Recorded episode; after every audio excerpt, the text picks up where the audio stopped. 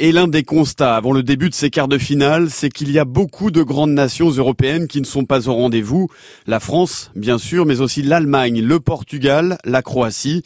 Jérôme Alonso, le consultant football à Radio France. Les deux derniers champions du monde ne sont pas là. Le champion d'Europe en titre euh, n'est plus là. Euh, euh, le vice-champion du monde n'est plus là, donc oui, il y a des absents de marque. C'est une saison qui a laissé tellement de traces dans les organismes, une saison qui est tellement particulière, un euro décalé d'un an, euh, forcément il y a d'avoir des surprises dans les huitièmes parce que, à l'image de la France, les équipes sont fatiguées, euh, ont eu des blessés, ont eu des, des coups de mou au moment où on l'attendait pas forcément. Mais oui, bien sûr, des surprises. Ben, quand le tenant du titre et le champion du monde n'est pas là, il y a forcément des surprises. Et parmi ces surprises, il y a la Suisse, bourreau des Français en huitième de finale. La sélection helvète qualifiée pour la première fois de son histoire pour un quart de finale sur un euro qui va se frotter à Saint-Pétersbourg en Russie, à l'Espagne des Espagnols qui montent en régime dans ce tournoi et qui veulent aller au bout, selon leur gardien, Unai Simon.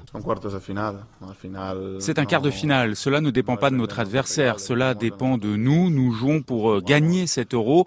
Peu nous importe d'affronter la France, la Suisse ou l'Ukraine. Peu importe l'adversaire, nous voulons remporter cet euro et pour cela, nous devons affronter les meilleures équipes. Le deuxième quart de finale au programme du jour enverra l'un des favoris de la compétition en demi. Ce sera la Belgique ou l'Italie qui vont en découdre à Munich. Le milieu de terrain belge, Yuri Tillmans. Ça va se jouer à des détails et, euh, voilà, je pense qu'une une phase de jeu peut tourner le match en, notre faveur, en notre défaveur et après c'est à nous à, à être concentrés, à à aborder le match dès la première minute et, bien le terminer. Donc ça va être un match très très costaud, très très physique et j'espère qu'on passera le tour. Les deux autres quarts de finale sont prévus demain avec beaucoup de nations que l'on n'attendait pas forcément. La République tchèque contre le Danemark et l'Ukraine face à l'Angleterre.